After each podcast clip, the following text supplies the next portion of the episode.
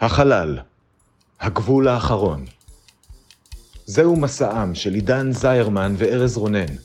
משימתם, לצפות בכל הפרקים של סטארט-טרק לפי סדר כרונולוגי, לדבר עליהם ולצעוד בעוז למקום בו אף אדם לא צעד מעולם.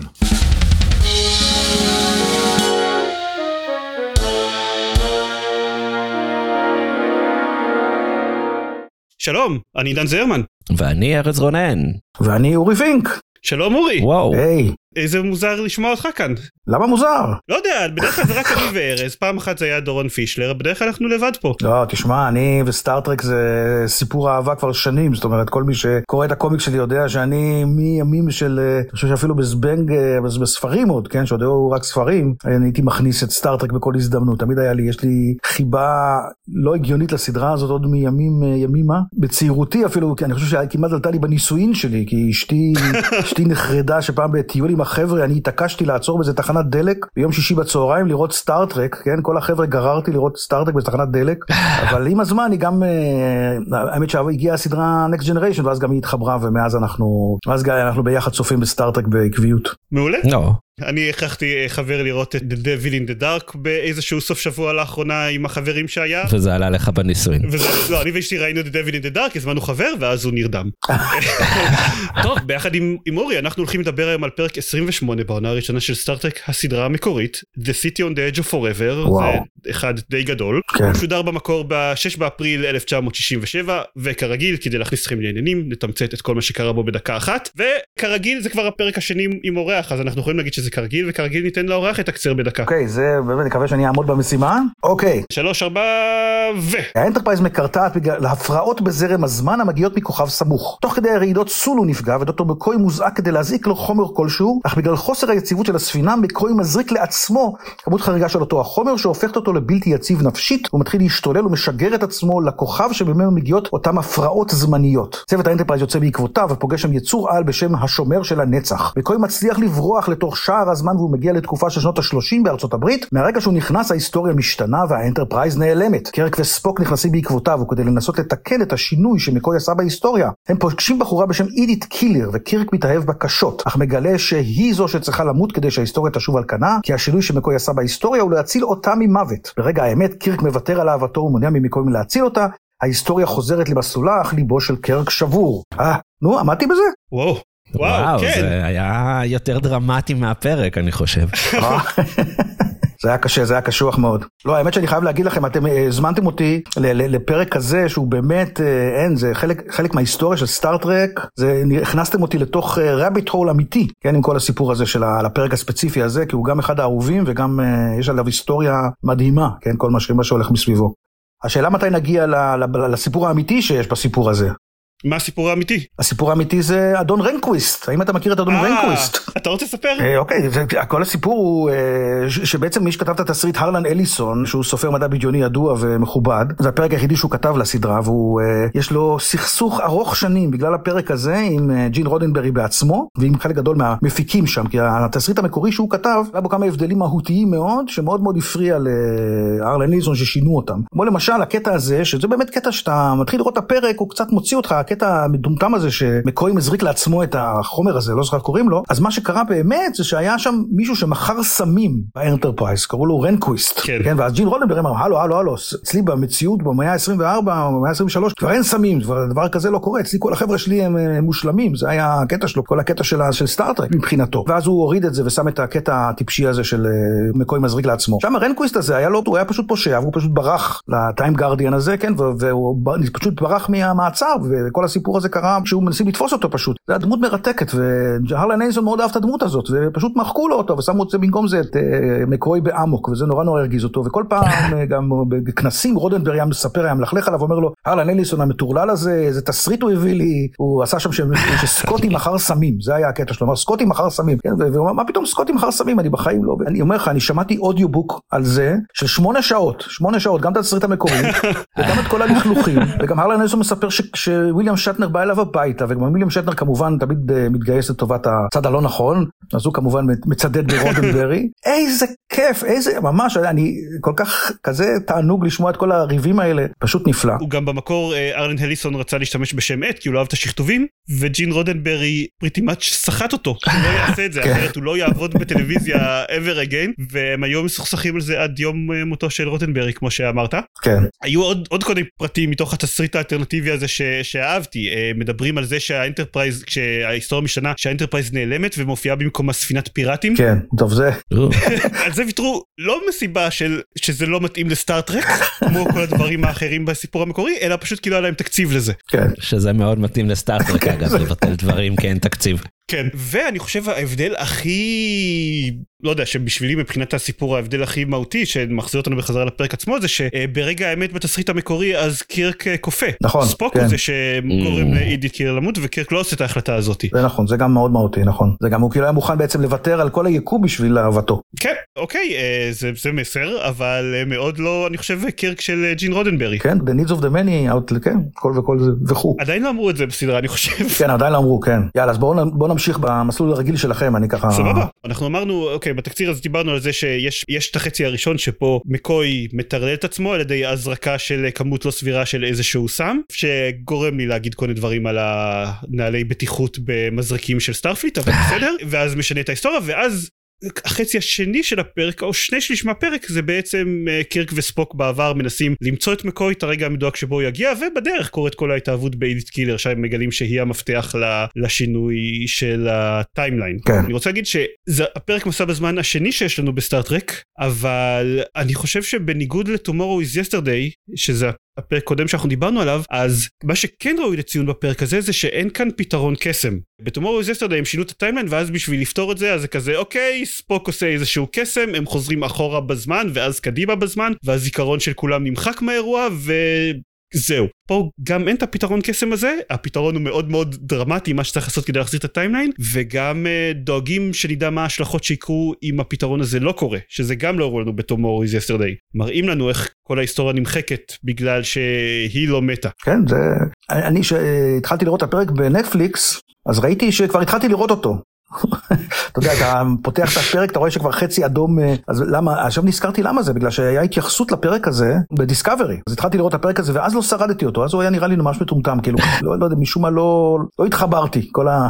פשוט הפסקתי באמצע, אז, אבל עכשיו, אחרי שראיתי את כל מה שקורה מסביבו, אז ככה יותר התחברתי אליו. אבל אני, אני לוקח את הרגע הזה שאתה אומר שהוא ממש מטומטם, כי אני חושב שזה העניין שלי הראשי מהפרק, שגם בעיקר שמעתי עליו עד עכשיו, עוד לא ראיתי אותו אני חושב, או אולי ראיתי אותו לפני איזה 20 שנה ושכחתי לגמרי. הכרתי את התקציר שלו, התקציר שכתוב בנטפליקס, קירק וספוק חוזרים לעבר וקירק מתאהב במישהי שוואטאבר. וזה נראה כזה שפרק שיש בו את כל המרכיבים להפוך לקלאסיקה, ואכן יש בו את כל המרכיבים, אבל הם, הם לא מתערבבים טוב? משהו בו לא מתחבר? כל הקטע הראשון הוא באמת מטומטם, השומר הנצח הזה, הוא גם לא מתחבר לחלק השני באמת, הם לא חוזרים אליו. ואז הקטע שאהבתי בפרק, שזה כל ההרפתקה של אה, קירק וספוק בהווה וההתאהבות של קירק באידית, לא מקבל מספיק זמן. אז כל הצד הרגשי שקירק כביכול מאוהב בה, אני לא יודע, לא ראיתי אותו מתאהב בה בכלל. לא ראית את זה? לא, אתה פשוט לא, אתה לא רגיל, בשנות ה-60 זה היה קורה נורא מהר.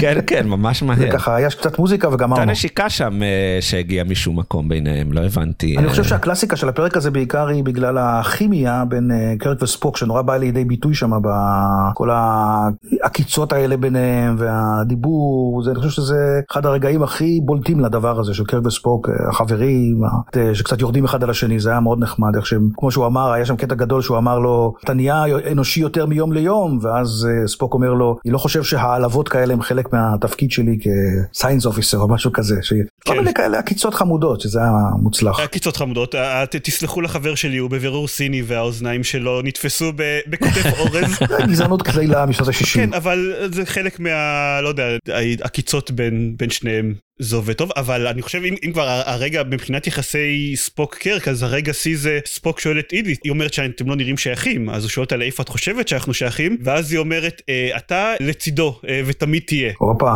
בתור אה, מעריץ, מחבב, מפרגן ליחסי קירק ספוק, זה אני חושב אה, אחת מה- מהסצנות האהובות עליי בפרק. לא הסצנה האהובה עליי בפרק, אבל אחת מהסצנות האהובות עליי בפרק. להביא את הדמות החיצונית הזאת שתקלע לגבי אה, היחסים של שתי הדמויות האלה. זה היה מאוד יפה. כן, אני חושב שגם חושי הנבואה שלה, הדרשה שהיא נתנה שם על זה, זה היה קצת מגוחך גם כן. לא, האמת, אתה יודע, מה שנחמד, את אה, ג'ואן קולינס זוכרים אה, נראה לי היום יותר בזכות אידית קילר מאשר בזכות אה, זאתי מ- משושלת. אין פודקאסטים על ניתוח של פרקים של שושלת, נכון? בוא נראה שושלת ביחד. אולי בשנה הבאה עידן ואני, אל תעשה ספוילרים צופים בין שושלות. כן. היא כתבה שבאיזשהו הקשר שמזהים אותה הרבה יותר בזכות סטארטרק מאשר בזכות כל תפקיד נכון, אחר שהיא. עשתה ועדיין מזכירים לה את זה. הזכרת את הנאום שלה יש נגיד שהיה איזשהו קטע בפרק אחד מהקטעים במפגשים הראשונים של אה, קרק וספוק עם אה, אידית היא נואמת במחסה שלה להומלסים. כן, כן, שם היא נואמת, כן. והיא אומרת שאני רוצה שתשרדו בגלל שממש מעבר לפינה נמצא העתיד שבו האנושות תרתום אנרגיות אה, חזקות לטובתה ותדוס בחלליות לכוכבים שזה אני גם רוצה לחבר את זה לחלק שגם לא אמרנו בתקציר לגבי למה בעצם הייתה צריכה למות בשביל להב- להבטיח את העתיד הזה אבל גם הנאום הזה נראה לי מאוד מאוד כמו שתול של ג'ין רודנברי כאילו אחד כן. מהדברים שבבירור ג'ין רודנברי שכתב כי זה לא התאים לי. כאילו היא יכולה להיות בעד שלום ובעד קדמה טכנולוגית בלי איכשהו לתאר את התקציר של סטארטרק זה נראה לי too much הקטע הזה. אבל אני אגיד שכן שחלק מהעניין זה שהסיבה שהיא הייתה צריכה למות זה כי היא נהיית דמות מאוד משפיעה פוליטית בשנים הבאות בשנים אה, שקורו אחרי המפגש שלה ושל קירק אה, ומקימה תנועת תנועת שלום פציפיזם. כן כן, תנועת. פציפיזם, טפו. שמעכבת את הכניסה של ארצות הברית למלחמת העולם השנייה ובגלל זה הגרמנים מצליחים לפת... אה, לפתח פצצת אטום קודם כן. השלום הזה. כן המשפט המפתח פה, she- she was right at the wrong time, זה מה שהיא כן צדקה בזמן הלא נכון. כן. זה אגב משהו שבסטארטרק אוהבים, אוהבים להשתמש בזה של אה, האנושות עדיין לא מוכנה ועדיין לא מתקדמת, אבל בדרך כלל עושים את זה מצד חייזרים סופר מתקדמים כאלה, Q כאלה, שאומרים, מה, האנושות, עוד כמה אלפי שנים תהיו כמונו, וכאן זה הפעם הראשונה שסטארטרק אמר את זה לצופים על אה, אוקיי, אתם עכשיו עדיין לא מוכנים לחזון שלנו. זה היה קצת מעניין, אבל אה, גם קצת מדכא, כי באמת זה הרגיש קצת כאילו הם לועגים לפציפיזם, כאילו חבר'ה. בד- בדרך כלל כשמ- כשמציגים את האנשים מהתקופה שלנו אז אה, קצת לפעמים זה יוצא לא מוצלח. היה איזה פרק ב-Next Generation פעם שמצאו איזה כמה חבר'ה מהמאה שלנו או מהקצת יותר מאוחר והם התנהגו כמו ממש חארות אמיתיים וזה היה נורא מדכא גם כן לראות את זה. כן אני רציתי להגיד בהקשר של זה של הפציפיזם אבל לא בזמן הנכון ש, שיש בפרק הזה זה שמבחינת אה, זמן אז זה בערך ה- בתקופה של מלחמת וייטנאם והתנועה האנטי מלחמתית שם. כאילו בראיונות עם, עם ההפקה זה אמרו שכן שהם תכננו להביע ביקורת על התנועה הפציפיסטית נגד מלחמת וייטנאם. מבחינת תקופת זמן זאת לא הפעם הראשונה שזה קורה. גם כשקראתי על אה, פרק אחר שדיברנו עליו, Return of the Archons, הפרק עם לנדרו, המחשב ששולט בכל, בכל הפלנטה, גם שם מסתבר אה, הם ניסו להכניס איזשהו מסר למלחמת וייטנאם, וגם שם מגלים שפחות או יותר התסריטאים של סטארטרק היו בעדה. Pretty much. בעד מלחמת וייטנאם. כן. כן, שזה, אתה לא היית חושב בהסתכלות אחורה על סטארטרק שזה הצד שהם לקחו ב, ביחסי החוץ של ארצות הברית, אבל מסתבר, כן, אבל זו סדרה מאוד מיליטנטית. ג'ין רודנברי עצמו נראה לי אתה יודע אה, שוטר בדימוס. כן. אפשר לה- אפשר לחשוב. בתכלס בטח גם שאטנר אה, של היום היה בעד. כן. ועוד משהו שאני חושב שחוזר הרבה ספציפית בסטארטרק אה, של קירק וגם בפרק הזה זה כל הקטע הזה שהאנושות חייבת קצת אלימות וסבל בשביל להתקדם קדימה אה, גם זה היה בפרק שאנחנו ראינו לא מזמן This Side of Paradise ששם אמרו מפורשות שבלי כאב הבני אדם לא יכולים להתקדם אנחנו פשוט יושבים ולא עושים שום דבר פה הם חוזרים על זה בצורה קצת אחרת כן. אבל עדיין המסר הוא זה שהאנושות חייבת אה, אלימות וסבל בשביל אה, להתקדם. כן, אחרת היטלר יעלה לשלטון, פחות או יותר. יש גם עונש ספציפי פה. כן, יש גם אה, הקטעים של השוביניזם פה לפעמים אה, מסמרי שיער, כאילו מיני ש... איך שההומלסים האלה מדברים על אידית קילר, כל מיני רמיזות היו, כלומר אם היא באמת הייתה רוצה לעזור לנו, כן, אה, הייתה עושה דברים אחרים, כן. היא נראית טוב. אבל חייב להגיד שבהשוואה לפרקים אחרים אה, מהעונה הזאת שראינו אז יחסית היא דמות שיש לה שם שאומרת שורות והשפעה פוליטית כן שזה ממש מתאהב ברציני, לא סתם איזה one night stand כזה. זאת אומרת, אבל יש את הגזענות, הזכרת את הקטע הזה ש... איך מסבירים את ספוק, אז הוא, שהוא סיני והאוזניים שלו נתקעו ברייספיקר, כן, באיזה מכשיר שקוראים לו רייספיקר, במקרה היה שם אדם לבן שהיה מנתח פלסטי ואז הוא עשה לו את האוזניים האלה, כל מיני, ש... זה גם כן, אה, כן, the white savior complex ככה נכנס שם בלי כוונה, אבל באמת יחסית כן. זה פרק אה, מאוד מתקדם. אני אוהב את זה שכמיטב המסורת גם אה, היה את השומר הנצח בהתחלה, שהוא היה שער מדבר, שאמר, אני מחכה לשאלה, ואז פשוט שכחו מזה, ועוד בסוף הפרק הם כאילו חוזרים להווה, ואז הם כל כך שבורי לב ועצובים, שהם פשוט עוזבים את השער הזה, הם לא פתרו שום, כאילו, הפרק התחיל בתור זה שיש כל מיני רעידות זמן בגלקסיה. כן, מה איתם הם לא באמת? פתרו את זה, פשוט השאירו את השער לבא שיבוא ויחליט אה, להציל את עידית כאילו. פשוט אה, נטשתם את השער שיכול להביא אתכם לכל זמן ולכל מקום ביקום. כן, כן. אוקיי, השתמשנו בו כדי לסייג קצת בארצות הברית בשנות ה-30 של המאה ה-20, זהו, כן. our worker is done. כן, גם זה נראה כמו בייגלה כזה, זה היה אחד האפקטים העלובים, כאילו, באמת, שאתה מהבהב כזה, ו... וכל מיני קטעים מארכיון כזה ישנים אה, מרצדים שם, זה היה קצת, קצת, וגם יש שם כל מיני חורבות שלא ברור של מי. כן, דיברתי עם חבר על הפרק הזה, החורבות בפרק הזה זה, זה כמה עמודים. כן, לא יודעים למה הם שימשו, אבל ככה, זה, ככה המפיקים של סטארטרק מייצגים חורבות, עמודים. עמודים, כן, זה זה מספיק. אני רציתי להגיד אבל באופן כללי, אני באמת שאחרי שראיתי אותו ניסיתי לקרוא הרבה דעות על למה הפרק הזה נחשב הפרק הכי טוב של סטארטרק בכל הזמן, באמת, כאילו, זה... כן, כן, זה... בכל רשימה של, של, של ה-top חמש פרקים, אז הפרק הזה מקום ראשון או שני. זה, זה המיקום שלו, ואני אני חייב להגיד, אני לא לגמרי מבין למה, הוא מאוד מאוד קלאסי, אבל כמו שדיברנו, יש לו חצי ראשון מאוד מאוד טיפשי.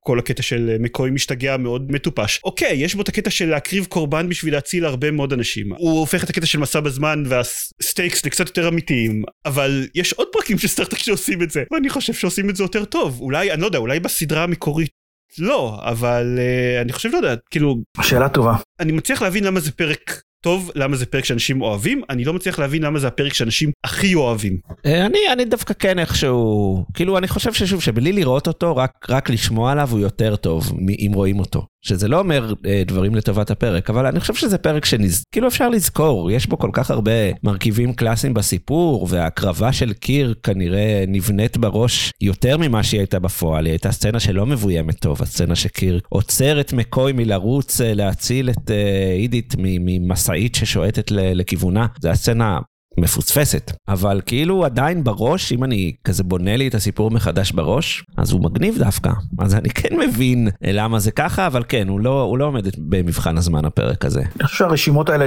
נכתבו על ידי אנשים שכנראה... לנו יש המון בעיות עם לראות סרטים מהתקופה הזאת, אני חושב שזה הבעיה העיקרית. גם, גם בגלל, כמו שאתם אומרים, השוביניזם, וזה דברים שקופצים לנו לראש, אנחנו גם יותר מבינים, הרבה יותר קשה למכור לנו דברים עם אפקטים, וראי, מה אנחנו... זה כנראה אנשים מהדור שלי, פחות מהדור שלכם, שעשו את הרשימות האלה, שגדלו על, אתה יודע, שבשבילנו סופרמן הראשון היה פסגת האפקטים המיוחדים, אתה יודע, זה, זה הרבה יותר קל לך לקבל, לזרום עם ה... לעשות מה שקוראים ה-suspension of disbelief, הרבה יותר קל, אז ברגע שאתה עושה את זה, כמו, ש... כמו שאמרתם, כאילו, אם לא רואים אותו, הוא, הוא אחלה פרק. מה שאתה אומר זה נכון, אבל אני חושב שגם אנחנו שאנחנו באים עכשיו לסדרה בעיניים אה, מודרניות ורואים אותה, אז עדיין... טוב, אבל בואו נדבר על ה-top שלוש עוד מעט, ואז נגיד בדיוק מה, מה, מה אני חושב שיותר טוב מזה. אוקיי. אז אה, אוקיי, כרגיל. הפינות שלנו בסוף כל פרק, פריטי טריוויה, אנחנו דיברנו, היו כתובים לי כל מיני דברים לגבי הסיפור המקורי, התסריט המקורי והתפקיד של הארלן אליסון, אבל על זה כבר דיברנו. אגב, הוא קיבל פרס על התסריט המקורי, כן, אתה יודע, הוא קיבל הוגו על התסריט המקורי, זה מה שמדהים. כן, הפרק הזה זכה בהמון המון המון המון פרסים. גם דיברנו על זה שאידית אה, משוחקת על ידי ג'ואן קולינס, שהיא שחקנית מאוד מאוד מוכרת שרובנו, חלקנו מכירים בשושלת. אה, היא טוענת שהילדה בת הארבע שלה היא מי ששכנע אותה להשתתף בסדרה. היא כאילו לא הכירה, לא ראתה שום פרק של סטארטרק לפני, והילדה בת הארבע שלה הייתה כזה, כן, זה נשמע מגניב, תעשי את זה. עוד בפריטי טריוויה נגיד שחוץ מהשני פיילוטים זה הפרק הכי יקר ש, אה, של הסדרה. אבל לא רואים. צריך לבנות אה, עמודים אה, הרוסים. עלה כמעט 250 אלף דולר להפיק אותו ובאיזה שלב הרבה אנשים מעירים על זה שבאיזה שלב אה, אידית מביעה פליאה מקירק, היא אומרת מה אתה לא מכיר את קלארק גייבל מאיפה אתה ואף אחד לא הכיר בשנות ה-30 את קלארק גייבל הוא לא היה- הוא לא היה שחקן מוכר אה, וואלה. התסריט המקורי ממש עד, ה-draft האחרון אמ, הזכיר את השם ריצ'רד דיקסון אבל הצוות שצילם את הפרק שהיה נוכח בסט היה כזה אוקיי אבל מי זה ריצ'רד דיקסון אף אחד בסט לא מכיר את ריצ'רד דיקסון בואו תשנו את זה לקלארק גייבל זה יהיה יותר, אה, יותר מוכר אז אה, וואי, זה יפה. זה מה שקורה שמחליטים החלטות על הרגע. עכשיו נעבור לפינת הסצנה האהובה שלנו. נתחיל ממך, אורי, מה הסצנה שאתה הכי אוהב מהפרק הזה? סצנה שאני הכי אוהב, זאת אומרת שזה דווקא הסוף, שקרק אומר, let's get the hell out of here, שזה אחד המקרים הבודדים שרואים אצל ויליאם שטנר כישרון משחק. כאילו פעם ראשונה שהוא משכנע אותי שבאמת הוא, הוא הרוס, כאילו בן אדם שבור, שזה מה שיפה גם בפרק, אני חושב שזה אחת הסיבות שהפרק הזה כל כך uh, נחשב, שהוא נגמר ככה והוא אומר let's get the hell out of here, ועוברים ואין בדיחה גרועה בסוף, ואין uh, סחבקיות uh, קרק וספוק ואין כלום. פשוט הולכים וזהו, לא רוצה לשמוע מזה יותר, היה כל כך גרוע, היה נורא, עבר עליו משהו קשה, וזהו, וזה באמת, אה, אני חושב שהסצנה שהכי, וחוץ מזה גם שמח שנגמר הדבר הנורא הזה, לא סתם, אבל הסוף באמת, אני חושב, יש בזה משהו מאוד חזק. כן, זאת אה, אה, סצנת סיום מוצלחת. ארז. דיברנו הרבה על הסצנה בו אה, בא קרק מציג את ספוק כסיני שהאוזניים שלו נתפסו ואני מאוד אהבתי אותה אני אני אפילו באמת? חזרתי אחורה וראיתי שוב את התיאור הבאמת מופלא שמישהו כתב את הדיאלוג הזה אני אני מחבב. אה, טוב כרגיל אני חושב כשאנחנו בוחרים סצנות אהובות אז הרבה פעמים אתה בוחר את הדיאלוג של אה, ספוק וקרק שהתיישן רע ואני בוחר את הרגע היפה ביניהם אז אני אגיד שהסצנה האהובה שלי זה ספוק אתה לא יכול לבנות פה מחשב וספוק מזועזע כאילו uh, in this zinc plated vacuum tubed culture אני לא, לא, לא התיימרתי לתרגם את זה ואז קירק כזה כן טוב סליחה לפעמים אני מצפה ממך ליותר מדי. אה, שכבר שכבר שזה נאמר אה, אתם יודעים למה זה יוביל אבל גם אני מאוד מאוד אהבתי את העקיצה של קירק אה, שהובילה למקום צפוי לגמרי. טוב ועכשיו השאלה המתחלפת שלנו. אוקיי בעיקרון ה-timeline שוחזר. מה שלא דיברנו עליו זה כשמקוי חוזר לעבר הומלס מוצא את ה-phaser שלו ומאדה את עצמו ומאדה את עצמו ביחד עם ה-phaser ולא התייחסו לזה בשום צורה שהיא בכלל במהלך הפרק או אחר כך ה-Guardian גם מתעלם מזה בבירור לבן אדם להומלס הזה לא היה השפעה גדולה להיסטוריה אז השאלה שלנו לפרק הזה היא מה בכל זאת ההשפעה שלו מה מקוי שינה כשהוא גרם להומלס אה, להדות את עצמו? אה, לי יש תשובה, אם הוא היה אה, ממשיך לחיות, הוא היה הופך למדען ולממציא וליזם, והוא היה ממציא חגורות בטיחות שעובדות בחלל. ואז מקוי לא היה מזריק לעצמו את החומר, כי הוא היה עם חגורת בטיחות. בזמן שיש במפים בחלל והוא מזריק חומרים מסוכנים. וואו, that goes deep. אפשר להתעלות על זה. כל הלילה חשבתי על זה. אני פשוט חשבתי שהוא יהיה הבן אדם שיקים את הרכבת התחתית בתל אביב, אבל... אה, כואב מדי, כואב מדי. אוקיי, טוב, אנחנו הולכים אבל ויורדים מבחינת ההשפעה, כי התשובה שלי הייתה שהבן אדם הזה היה כותב סיום מוצלח לאבודים. הופה. זה גם כואב. טוב ועכשיו אנחנו uh, נגיע לפינת ה-top שלוש שלנו לי ולארז יש top שלוש פרקים שמתעדכנים ככל שאנחנו מתקדמים במהלך העונה אורי אתה פה רק להפעם אלא אם כן תרצה עוד לא יודע אנחנו לא לא, לא נגיד לך לא יש מצב אז אז אתה יכול לעשות טופ שלוש משהו. אה טופ שלוש זהו אז אני בוא אני עשיתי טופ שלוש סטארטרק סתם כל מיני דברים שאני אוהב טופ שלוש בסטארטרק אוקיי. לך על זה אין בעיה. אז מקום שלישי אני אוהב וזה גם אשתי אמרה לי הפרק שהיה ב Prodigy בשבוע שעבר. אה. יש את התוכנית סדרה סטארטרק Prodigy אני פשוט uh, מנסה כמו שאני עושה עשרות שנים בקומיק שלי, לקדם את סטארט-טרק כל הזמן כמותג, אז אני גם פה מנצל את ההזדמנות. Prodigy היא סדרה נהדרת, סדרה נהדרת, חמודה, שעם כל הערכים של סטארט-טרק, רק עם אנימציה, אנימציה ממוחשבת אה, משובחת ביותר, אחלה דבר באמת, גם אה, כן סדרה מצוינת, אז שמתי סתם את הפרק הזה כדי, כדי לגרום לאנשים לראות את זה, כן, שמי שטרקי שזה, שיראו את זה. בוא נגיד מקום שני, כל פרק שהיה בדומיניון וור, כן, אפרופו חלל עמוק 9, כל הקטע של דומיניון וור היה אה, פסגה בטלוויזיה במיטבה, לפני הסופרנוס, כן, היה סיפור מתמשך, דמויות אה, מורכבות ותככים, היה נפלא, באמת. יש אנשים שיגידו, אני לא רוצה לה, להגיד מי הם, אבל יש אנשים שיגידו שהסיבה שאני רציתי להתחיל את הפודקאסט הזה, זה רק בשביל להגיע ל Deep Space 9 בעוד חמש שנים ושנדבר על זה. נכון, צודק. יש שיגידו. Deep Space 9 זה, זה אין מה לעשות, זה הסטארטרק הכי טוב. אוקיי, לסיום, אני רוצה לשים דווקא ככה לסגור מעגל בצורה מסוימת ולדבר על פרק הסיום של uh, עוד סדרה אהובה, uh, Strange New Worlds, סדרה אהובה וחדשה, שגם כן אם מישהו לא רואה אותה מאוהב סטארט-טרק הוא פשוט, יש אנשים שכל כך בטראומה מ Discovery שהם לא מוכנים לגעת במה שקוראים New Trek, אבל Strange New Worlds זה ממש וזה גם מתחבר יופי לפודקאסט שלנו. אני רק אגיד אבל מי שלא ראה את הסיום של Strange New Worlds אולי ירצה לדלג דקה קדימה כי לא יודע זה מספיק חדש כדי שנגיד את זה. ועוד יותר מתחבר טוב לנושא שלנו כי הפרק הפרק הזה, שפרק סיום העונה, שקראו לו ה-Quality of Mercy, וגם כן יש שם חזרה לעבר של קפטן פייק, שהוא דרך אגב אחד הקפטנים הכי טובים שהיו בסטארט-טרק, קפטן פייק המודרני, אה, אנסון מאונט הנפלא כאילו כריזמטי כמו לא יודע מה, לא היה כזה כריזמטי מאז uh, פיקארד, ושם הוא צריך לחזור לזמן למנוע משהו נורא שקורה לו, אישית. ואז מראים שבעצם אם הוא ימנע את זה, אז יקרה דבר עוד יותר גרוע. אז uh, גם כן, מתחבר לפרק שלנו היום, וזה, אני אומר, כל מי שאוהב סטארט-טרק, באמת, יש New Trek, אני יודע שיש לפעמים בעיות, אבל Strange New Worlds זה כיף גדול. אתה צודק, אה, עשינו, כשהקלטנו את הפרק על Balance of Terror, אנחנו גם התייחסנו לזה. עשינו ספיישל מיוחד אה, גם אוקיי. על הפרק סיום של Strange New Worlds, אם בא לך להקשיב. אני אקשיב. שמעתי הרבה פרקים לקראת זה אבל דווקא את זה פספסתי. וטוב ארז עכשיו והטופ שלוש קצת יותר קלאסי הטופ שלוש הנוכחי של ארז מבחינת פרקים של העונה הראשונה שראינו עד עכשיו במקום השלישי Balance of Terror המדובר במקום השני The Galileo 7 ובמקום הראשון Space Seed ארז. אז ככה אני הולך לעשות משהו שאני אמרתי שאני לא אעשה אבל די זה הרשימה שלי ומותר לי אני כן הולך להכניס את הפרק עם כל הבעיות שלו אני חושב שהוא כן הציג איזה Classic Trek אה, נחמד ו...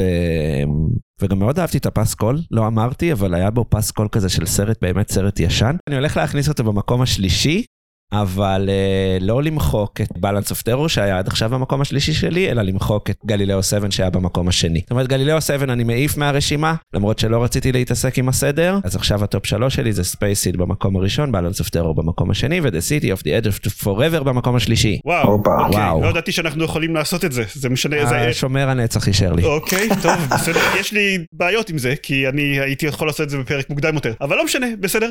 אני אגיד שהטופ שלוש שלי במקום השלישי Space Seed, במקום השני The Devil in the Dark ובמקום הראשון Balance of Terror ואני מצטער כמו שאמרתי אני מבין למה זה פרק טוב אני מבין למה אנשים אוהבים אותו לדעתי הוא לא טוב יותר מאף אחד מהשלושה פרקים שתיארתי עכשיו אז אני לא מכניס אותו לטופ שלוש שלי וכאילו אני חושב שדורות של טרקיז יעלו עליי עם, עם קלשונים אבל לא יודע ככה אני מרגיש ואתם לא יכולים להגיד לי אחרת או משהו. לא אני מבין אותך לגמרי. מבין אותך לגמרי, זה פרק קצת בעייתי. שיצלמו את הפרק שהרלן אליסון כתב, אה, זה יהיה פרק טוב. עם הפקות חובבים בימינו זה עוד אה, יכול לקרות. זה הכל. אורי, תודה רבה לך שבאת. אה, תודה שהזמנתם אותי, היה מאוד מעניין גם, התח... גם לעשות את התחקיר וגם להשתתף. מעולה. בשבוע הבא אנחנו נדבר על הפרק האחרון של העונה הראשונה, Operation Annihilate. תודה רבה ולהתראות לכולם. יאללה ביי. ביי ביי.